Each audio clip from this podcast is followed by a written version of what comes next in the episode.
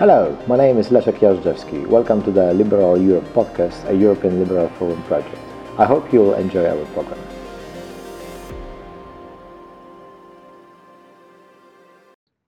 Hello and welcome to Liberal Europe podcasts. My guest today is the European Stability Initiative founding chairman and one of the best experts on enlargement, rule of law, and all things European.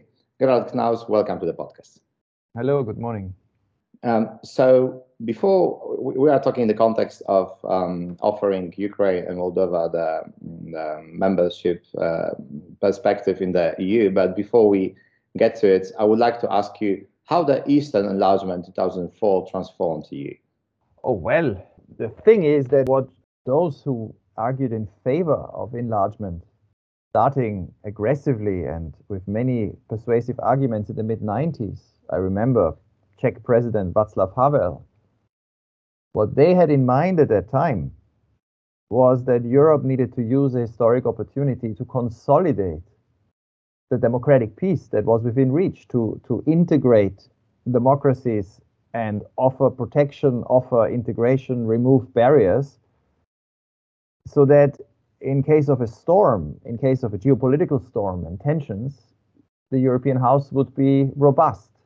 I remember Václav Havel in 95 complaining that there was so little progress on enlargement against the background of the wars in former Yugoslavia. And when enlargement actually happened, of course, there was a sense among many Europeans that it was nice to have, but there was not much fear of what we see today continental war. But what we discover looking back, just imagine for a moment the Baltic states not being in NATO or the European Union. Imagine for a moment Bulgaria and Romania not being in NATO the European Union. A short sighted EU having closed the door. And we would imagine a Europe in which instability and fear would be immensely increased compared to what we have now.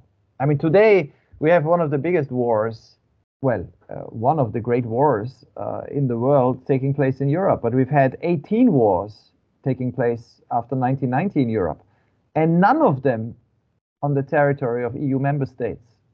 We had a temporary, you know, Northern Ireland, the Troubles, which ended in a peace in 1998. Otherwise, all the wars were in former Yugoslavia, in the Caucasus, in Ukraine, in Transnistria, in Georgia. And today we are in a situation, thanks to enlargement, that we have a united European Union on this fundamental issue, being able to present a united front and also a promise that those countries which were not yet included might also be included. And uh, that is the result, this vision of a, of a peaceful Europe of democracies of the enlargement in 2004. If we wouldn't have done it then, we couldn't even dream now of a Europe in which war would become unthinkable and in which Russia could be deterred by a concerted effort. Now we can. Uh, I couldn't agree more. And uh, what I wanted to ask you is how you think that the current uh, process of enlargement uh, differs from that that we remember from the 1990s, early 2000s? Well, the, the, the, striking thing about European integration is it always made its advances under the shadow of war. You know, if we look back, the great um, breakthrough with the European Economic Community in 1957, which I think is what we need today, the same thinking, when the Treaty of Rome said, let's remove barriers took place at a time when France was engaged in a bitter eight year war in North Africa. And the big enlargement um, in uh, 1999, the Helsinki summit, when the EU decided to open talks with 12 countries, followed the Kosovo war. There was a sense of seriousness. You know, if we want to avoid war, we need to do something that takes an effort to enlarge. And in recent years, that sense of seriousness got lost. I mean, I give you just one example North Macedonia. When there was a real threat, there was fighting in Skopje, in northern Macedonia, uh, in North Macedonia, in the north of the country, in 2001. The European Union rushed there. Its special envoy, Javier Solana, rushed there to negotiate a peace. Uh, a big war was avoided a peace agreement was signed, and the central promise of that peace agreement was European integration, was promised to North Macedonia. And then in the in the years that followed, there was a sense of seriousness. Okay, we support North Macedonia. We need to make uh, consolidate this democracy with the promise of integration. And in 2004, North Macedonia submitted an application. In 2005, it became a candidate. Great. That is 17 years ago. And although North Macedonia became a candidate 17 years ago, in the last 17 years it was stuck. The sense of seriousness that Europe was a promise to make war unthinkable, also in the Western Balkans, was lost. So now we've had a, a fake process for the last decade, where countries in the Western Balkans are somewhere on this uh, trajectory. Some are candidates, some are negotiating, some are not even candidates yet, like Bosnia Herzegovina.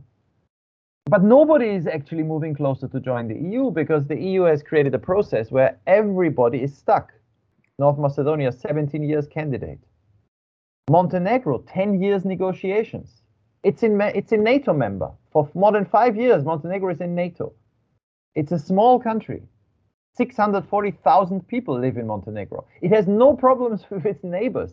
It has followed EU foreign policy 100%, as the EU recently acknowledged. It's participating in sanctions against Russia. You know, so we have a small country in NATO, in the Council of Europe, no problems with neighbors, negotiating for 10 years. Nobody in Brussels will tell you that it could join in the next four years. And that's what I mean by fake process. So we had a sense of urgency 20 years ago, driven by a very real sense of tragic potential of, of you know wars might erupt, tensions, uh, conflict, and this got lost, and it was replaced by fake enlargement process that is not leading anywhere. So you so you, you make this um, powerful argument that the, these are the the wars that perhaps the Balkan War helped the Yugoslavia wars helped the Central Eastern Europe to get into the EU. It's a big question whether the war in Ukraine would help Western Balkans. Doesn't seem so so far. It seems that actually they have been left behind. But can you tell more about the kind of inner perspective of the EU of this reluctance uh, to offer a really progress on the accession? Because it seems now that enlargement is perceived as kind of necessary evil. So you have to pretend uh, that it exists, but it doesn't move forward. Why is that so? What what has changed? I mean, despite the fact that it hasn't been the major war uh, around EU recently. I mean, it was actually. So we can say pick up about Georgia, about Crimea. It would, it could perhaps start the the you know restart the accession process. It didn't. So what are the kind of uh, I ask you about the Eastern enlargement and the perception how it transformed Europe. Perhaps uh, old EU, uh, Western countries, sees that it wasn't a, a, success. I mean, in some aspects. So, do you think that could influence the calculation? Why the well, reluctance now? Well, let me first say I think that the Ukraine war, of course, has uh, restored a completely new sense of urgency. Uh, I mean, the fact that U Ukraine was given candidate status, that Moldova was given candidate status, that even Georgia was given a perspective, uh, that would be unthinkable uh, half a year ago without the Russian aggression. And that was, was, of course, stupid. We should have given Ukraine that perspective eight years ago, right? I mean, the, it was the war that created a sense of urgency to do something that would have been the right thing to do already eight years ago after the Euromaidan protests. So there is an opportunity. But why aren't we seizing that opportunity? Why are leaders not seizing that opportunity um, with more with more purpose, or indeed in the Balkans not at all? Still, has to do with some very serious questions they raise, and these questions need answers. I mean, one question that is being asked uh, by President Macron is um, Is the Union ready to accept new members? And we're not talking about one or two at the moment. You know, there are six countries in the Western Balkans that want to join. Now there's Ukraine, there's Moldova, behind there's Georgia. And of course, we have still accession talks going nowhere with Turkey. That would be eight without Turkey or nine with Turkey. Can the Union accept nine new members? And President Macron has been saying for years, no. I mean, he said that in 2019 when he blocked North Macedonia and Albania. It was France that blocked them, not Bulgaria at first. And he blocked North Macedonia and, and Albania, saying that the Union cannot keep enlarging. This was a principal point. He said it's not about North Macedonia. It's not about what happens there. It's about us, the EU. And he thinks it can't enlarge because the union needs to become stronger. It needs to deepen integration. And uh, changing the union is already very hard and becomes harder with more members. And he's right on this. You know, if there are more members, there are more vetoes, there are more countries to persuade. It's a rational argument. The trouble is, he then doesn't say the next thing. He says, we promise them that they might join, but we say actually we don't want them to join. So we have a policy that just creates frustration and cynicism. What do we do then? he doesn't say. So I think the problem is that at the moment we don't give a good answer to that French question, which isn't just French. You know, I uh, French. I mean, in Germany, people think like that. They think. Most people I meet in Germany, if they're honest, think the union cannot absorb many more members and the Netherlands and in Denmark and even in Sweden there are doubts. So what we then need, and I think this is the key now also for Ukraine, if we don't want to have a cynical policy, we give Ukraine candidate status like we gave it to Serbia. We might even open talks with Ukraine, who knows when, like we opened with Serbia or Montenegro or Turkey. But we don't want the talks to end. We don't want them to join. That would be a disastrously cynical policy. What do we offer democracies in Europe that can be politically offered that the French, the Dutch, the Germans support? And that's where I think we should go back to the Treaty of Rome 1957. The core is remove barriers in Europe. The Treaty of Rome said let re, let's remove all barriers to, to, to the, the term in the EU is the four freedoms yeah, capital. You, you said it at the you said it at the, at the summit in, in, in Vienna that create European yes. Economic Community yes, two let's, or let's freedoms. Expand. Mm -hmm. Let's mm -hmm. expand the European Economic Community. Let's offer this as a goal for the next four years. If Ukraine, but also Albania, Bosnia, but also Serbia, meets the conditions, and this is, requires a lot of reform, that we can welcome them into the common economic space of Europe, including, you know, this is basically the whole acquis. It's environmental policy. It's the rule of law. You you can't uh, have countries adopt EU laws which they don't enforce with independent judiciary and prosecutors and the rule of law. But if countries have the rule of law, if countries adopt EU legislation and have the institutions, let's remove the barriers. Let's make the border between Poland and Ukraine in the future look like the border between Poland and Germany, or between Germany and France, or between Sweden and Norway. Norway is not in the EU, but it is in the common market, or between Ireland and Northern Ireland. Northern Ireland is still in the common market, so you don't need a border. The goal could be, and that President Macron should support, because it would not make it more difficult to reform the EU in the next few years. To offer every country that wants to join the EU, yes, we open accession talks. But by the way, if you meet the criteria, one thing we can guarantee you now, you can join the single market and enjoy the four freedoms. Plus, of course, the economic support which the union is giving to countries in return for opening opening borders and having uh, being part of the single market. That would be a vision that I think answers the French doubt. What is not possible and deeply uh, I think it's dangerous and it leads to cynicism and apathy and backlash and opens the door for nationalism and even for Putin's manipulations is to have a fake process with no goal where we pretend we let people in, but then we don't even lift the visa requirement for Kosovo and we don't actually lower barriers sufficiently to make a difference. Mm. Well, that's uh, I like the uh, I like the scope, but also the pragmatism of of, of your proposal. Uh, what I'm wondering is, uh, it seems it seems that in many countries in the in, in, the EU and for the population, it is not.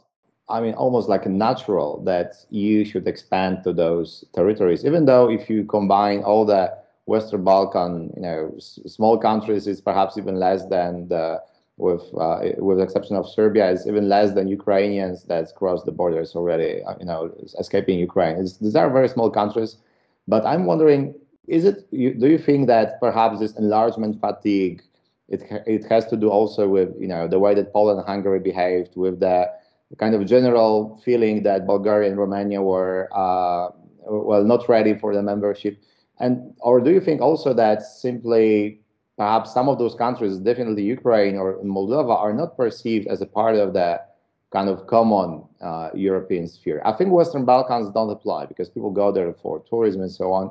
But uh, do you think that perhaps in, in the heads of many Europeans and of many uh, EU citizens and leaders, simply EU has some kind of the well invisible borders, and we are very close to those borders now. So because I think it's more than just you know the process and, and the politics. That there is something deeper running that's that simply EU doesn't want to use the most efficient tools of providing stability at the continent. That it's it's something more than that. Do you think that it's it's, it's true?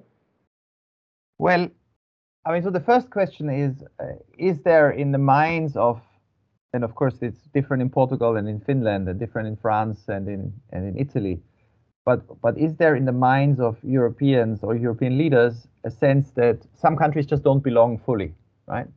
Or some countries can't change enough to strengthen the EU, they would always weaken it. And I, I think that's definitely the case. Many leaders in Europe, if you ask them today, could, you know, take one example where there are lots of prejudices, Albania. You know, people remember Albania as a failed state 20 years ago. And they think, well, how can Albania strengthen the EU? But, but what these people forget but it's natural, it's human. But what they forget is how Spain has transformed in the last 30 years. Remember, Portugal had a debate in the 70s whether it really belonged to Europe. At that time, a Portuguese dictatorship, which only fell in 1974, was fighting to keep control of Portuguese territory in West and East Africa, which was defined part of Portugal. Portugal then did not look like a natural member of a European Union you know, authoritarian, turned towards Africa, military led, and then you had a revolution. Portugal changed. It was still desperately poor. You know, today nobody doubts that Portugal is not only um, rightly a member of the EU, but that it's strengthening the EU. The same would happen with Albania. The same would happen with the Balkan countries if they transform in the same way. And why would not? Would they not? I lived in Bulgaria in 94, 95 for two years. At that time, Bulgaria was lost. It looked like a former Soviet. You know, it was never part of the Soviet Union, but it was jokingly referred to as the 16th republic of the Soviet Soviet Union because it was so close to, to Moscow under communism. Its economy was collapsing. And there were people in Europe, wise people like Helmut Schmidt, the former German chancellor, or Valéry Giscard d'Estaing, the former French president, who say Bulgaria is not part of European civilization, it's orthodox right? The same argument was made about Romania. Uh, look at Romania today. I would say the same is true for Bulgaria, but look at Romania today 20 million people, a huge success story. I mean, economically, the transformation of Romania in the last 15 years was as miraculous as in Estonia or Poland. Politically, you have a fight against corruption, you have mayors in jail for corruption, you have a former prime minister in jail, the biggest corruption fighter in Europe is a Romanian former prosecutor. And uh, nobody doubts that it was a success. We need to remember that countries transform, like Portugal, like Greece, uh, indeed, like Germany. You know, who would have thought in the 40s that Germany would become a stable democracy that uh, neighbors would trust? Europe is a story of transformations, and bringing countries together has made these transformations possible. So I think what we see with Ukraine now, what is perhaps the most significant, is that the image of Ukraine in Europe is changing. If you would have asked West Europeans a year ago, they would have said, many of them, and I know I lived in Ukraine. So when I came from Ukraine and I talked to people about Ukraine, you know, people had this sense, a totally failed state, as corrupt or more corrupt than Russia, you know, not an identity. You know, people didn't know much about Ukraine in, in I would say, in Germany and West. That's changed completely. And it's also changing because millions of Ukrainians are now actually in Western Europe. You know, in Poland, yes, in, in the Czech Republic, but also in Germany. um, also in France, also in Italy. The stories are known. People are beginning to see that Kiev or Lviv are, are Central European cities. If they also see, and that's why I think we need a process, that these countries can transform, that Ukraine today is not the Ukraine of eight years ago, that its internet, e-government is better than in Germany. that, mm. you know, in many ways, these countries are, are full of capable people that with the right incentives, the right structure, can be as successful as Portuguese or Irish or Germans or Austrians. If people see and change their idea, then this invisible border shifts. And I think that is really the issue. And that's why we need time and we need a process. What EU integration achieves is that Germans meet Poles at every level, all the time. You know, citizens, they travel, they work, businesses, administrations, politicians, at all levels, all the time. And that changes the image of countries. Poland's image in Germany is very different from 20 years ago.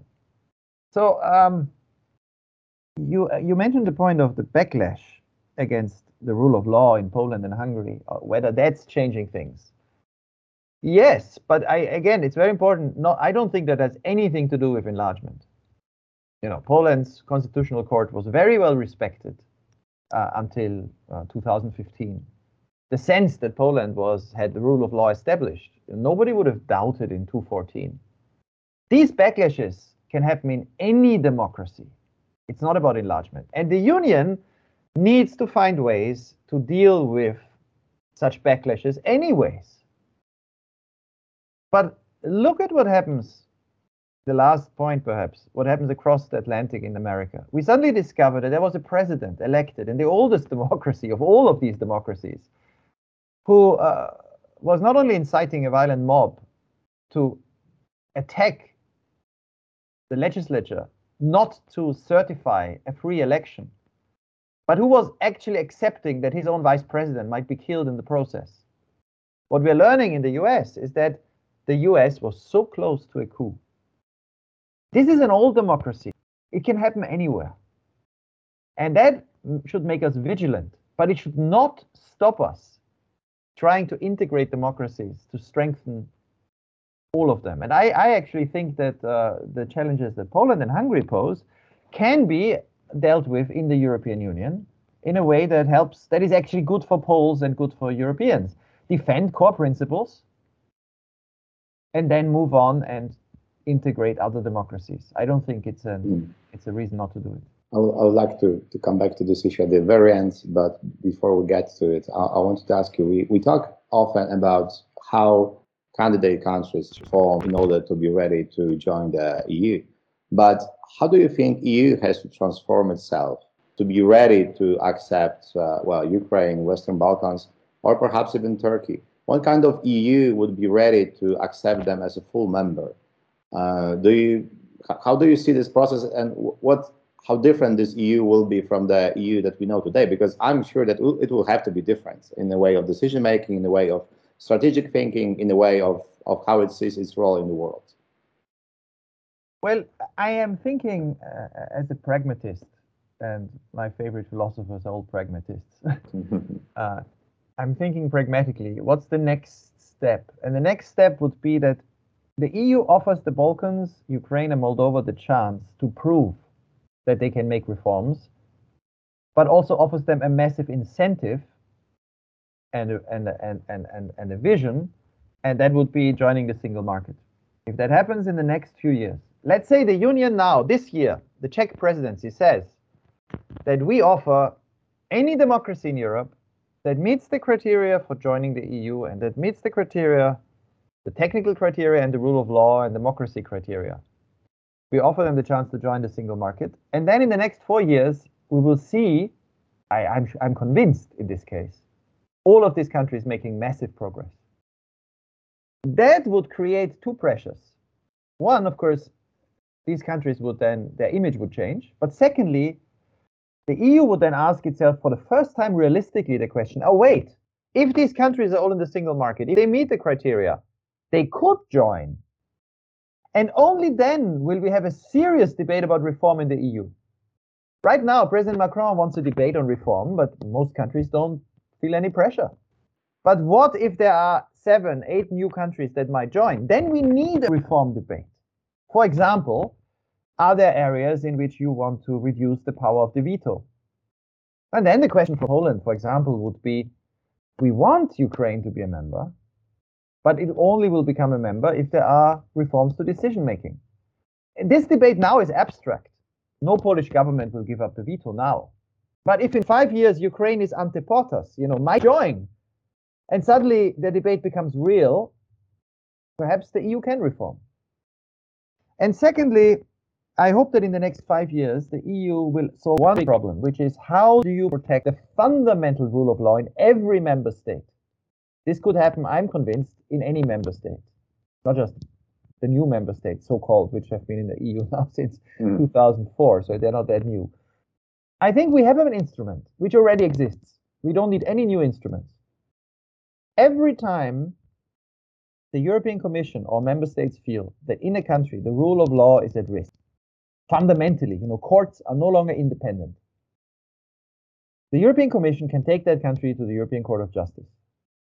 And the European Court of Justice, which it has done for the first time in its history on Poland, can find that the basic rule of law, independence of courts, Article 19, access to effective justice, is violated. So it's not a political process. It's a process where an infringement process, where the Commission says here the EU treaties are broken, the court finds yes, they are broken.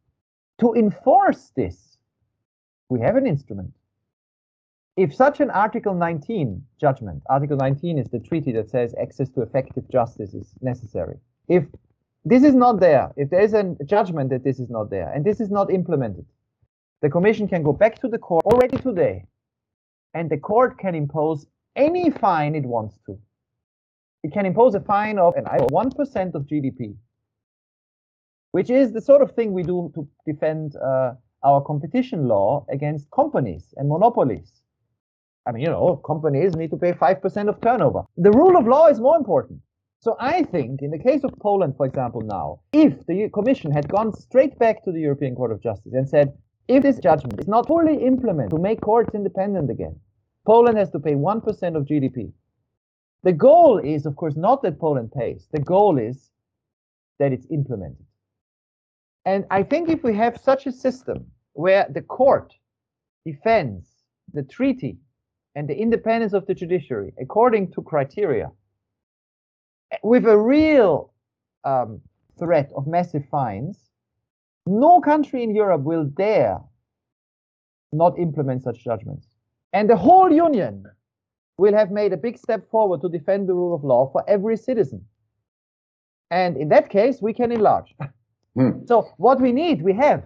We just need to use it so it seems that the, the, very last questions, it seems that commission actually didn't really follow the your advice because uh, it accepts at least uh, well conditionally but very superficial reform rule of law issue in Poland and uh, it seems that Poland at least I don't know about Hungary is on the track to receive the recovery funds and to be honest from the Polish perspective it means that we are kind of second grade rule of law country you know Poles are discriminated because we gonna have the the worse uh, judicial system than the, the other EU countries. And secondly, also it encourages populists in all EU to cherry pick what they like, what they don't like in the in the European project. So some might not like rule of law, some might not like the other freedoms, you know, freedom of, of competition or freedom of movement.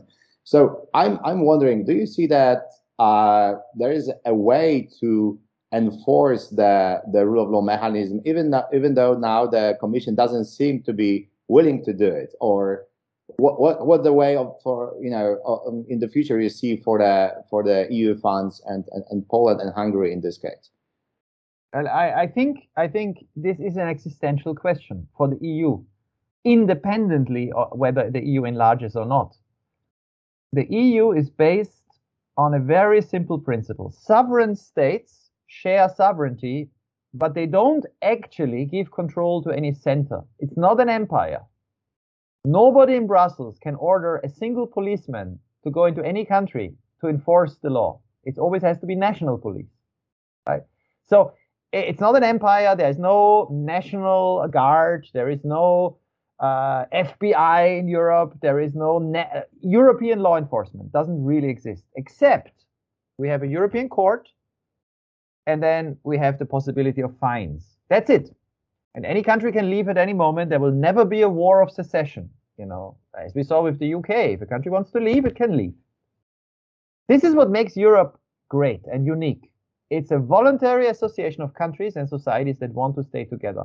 But it only works if one, well, if a few key principles are really defended and access to justice, independent protection of your rights from Malta to Poland to Germany, which is assured through national courts, is central. Why do we make laws together if then there are no independent courts to enforce them, right? So this is existential. It's what the union is about. And I agree with you. I really fear that after many years in which this was actually recognized by the Commission, it fought, you know, from the beginning. You know, it was very slow because it had never happened before. But it took Poland to the European Court of Justice. We urged it to do so in many reports over the last few years. The Court of Justice ruled that there is a threat to the rule of law. Now, because I think the geopolitical situation, the Commission is at risk of giving up, which I think is very dangerous because the rule of law is what bring what keeps Europe together. It's the only thing that keeps Europeans together, um, and it's an existential threat not to defend it. But this battle isn't lost. Um, I mean, it's very important to keep making the argument that this isn't about Poland versus Brussels or Poland versus countries. You know, this is about any citizen in the EU being able to rely on European institutions to defend these core principles on which the EU is based. And in the case of Hungary, which I think is a different case from Poland, the real issue is can the EU make sure that when it gives a country many percent of GDP a year, the biggest transfer of grants, you know, in European history, what Hungary got in the last few years was more money proportionally than the UK got in the period of the Marshall Plan from the US after the war. You know, it's an enormous amount of transfers. That this money is not used to build networks, you know, that undermine democracy. Friends, you know, uh, uh, you know, in Hungary, in Ukraine, you would say oligarchs, you know, rich people close to the government, which get a lot of the EU money and then buy media. You know, that the EU must be able to to prevent. So yes, these are two big challenges, but I think they can be met. Um, and in a way, the pressure, the new Cold War in which we are now, where Europe is we know, I know ever since I went to Moscow in 2009 for a week and met all these Kremlin intellectuals that they considered then already the European Union as a threat to Russia because it is not an empire. It's a voluntary association based on principle that makes countries stronger. Russia, Putin's Russia, wants to destroy it. And he tried, supporting the Brexit, supporting anti EU forces. In this new Cold War, Europe needs to strengthen its foundations. And that involves two things strengthen the rule of law inside the EU and making a credible promise to democracies that want to join that they can actually come closer. And if Europe meets these two challenges, not only will Putin fail, but the vision of 1990, which is actually much older, the vision of a continent of peace with democracies united, where war is as unthinkable as it is today between the Netherlands and Germany, or Germany and Poland, or Poland and Lithuania, or Hungary and Romania. Unthinkable. Conflict is unthinkable. We are getting closer to having this vision on a continental basis. That's possible, and that's worth fighting for. I think that your argument that sheer existence of the EU uh, is a threat to all imp- empires and autocrats in the world is very true. That's why they fear it uh, well, Gerald Knaus, uh, I really share and, and, and adore your idealistic pragmatism or pragmatism, pragmatic idealism, and I, I hope that could be inspiration to us all. Uh, thank you very much for being with us today on the Liberal Europe podcast, and uh, I hope to, to meet again soon. Thank you so much. Yes, I thank you. All the best. Thank you. Uh, this was Liberal Europe podcast. Uh, please tune in for Ricardo Silvestre next week. My name is Leszek Jażdżewski, and we'll meet again in two weeks. Thank you. Goodbye. Thank you for listening. If you liked this episode, please share and give us a 5 star review. You'll hear from me soon. Until then, please listen to all your podcast next week with Ricardo Silvestre.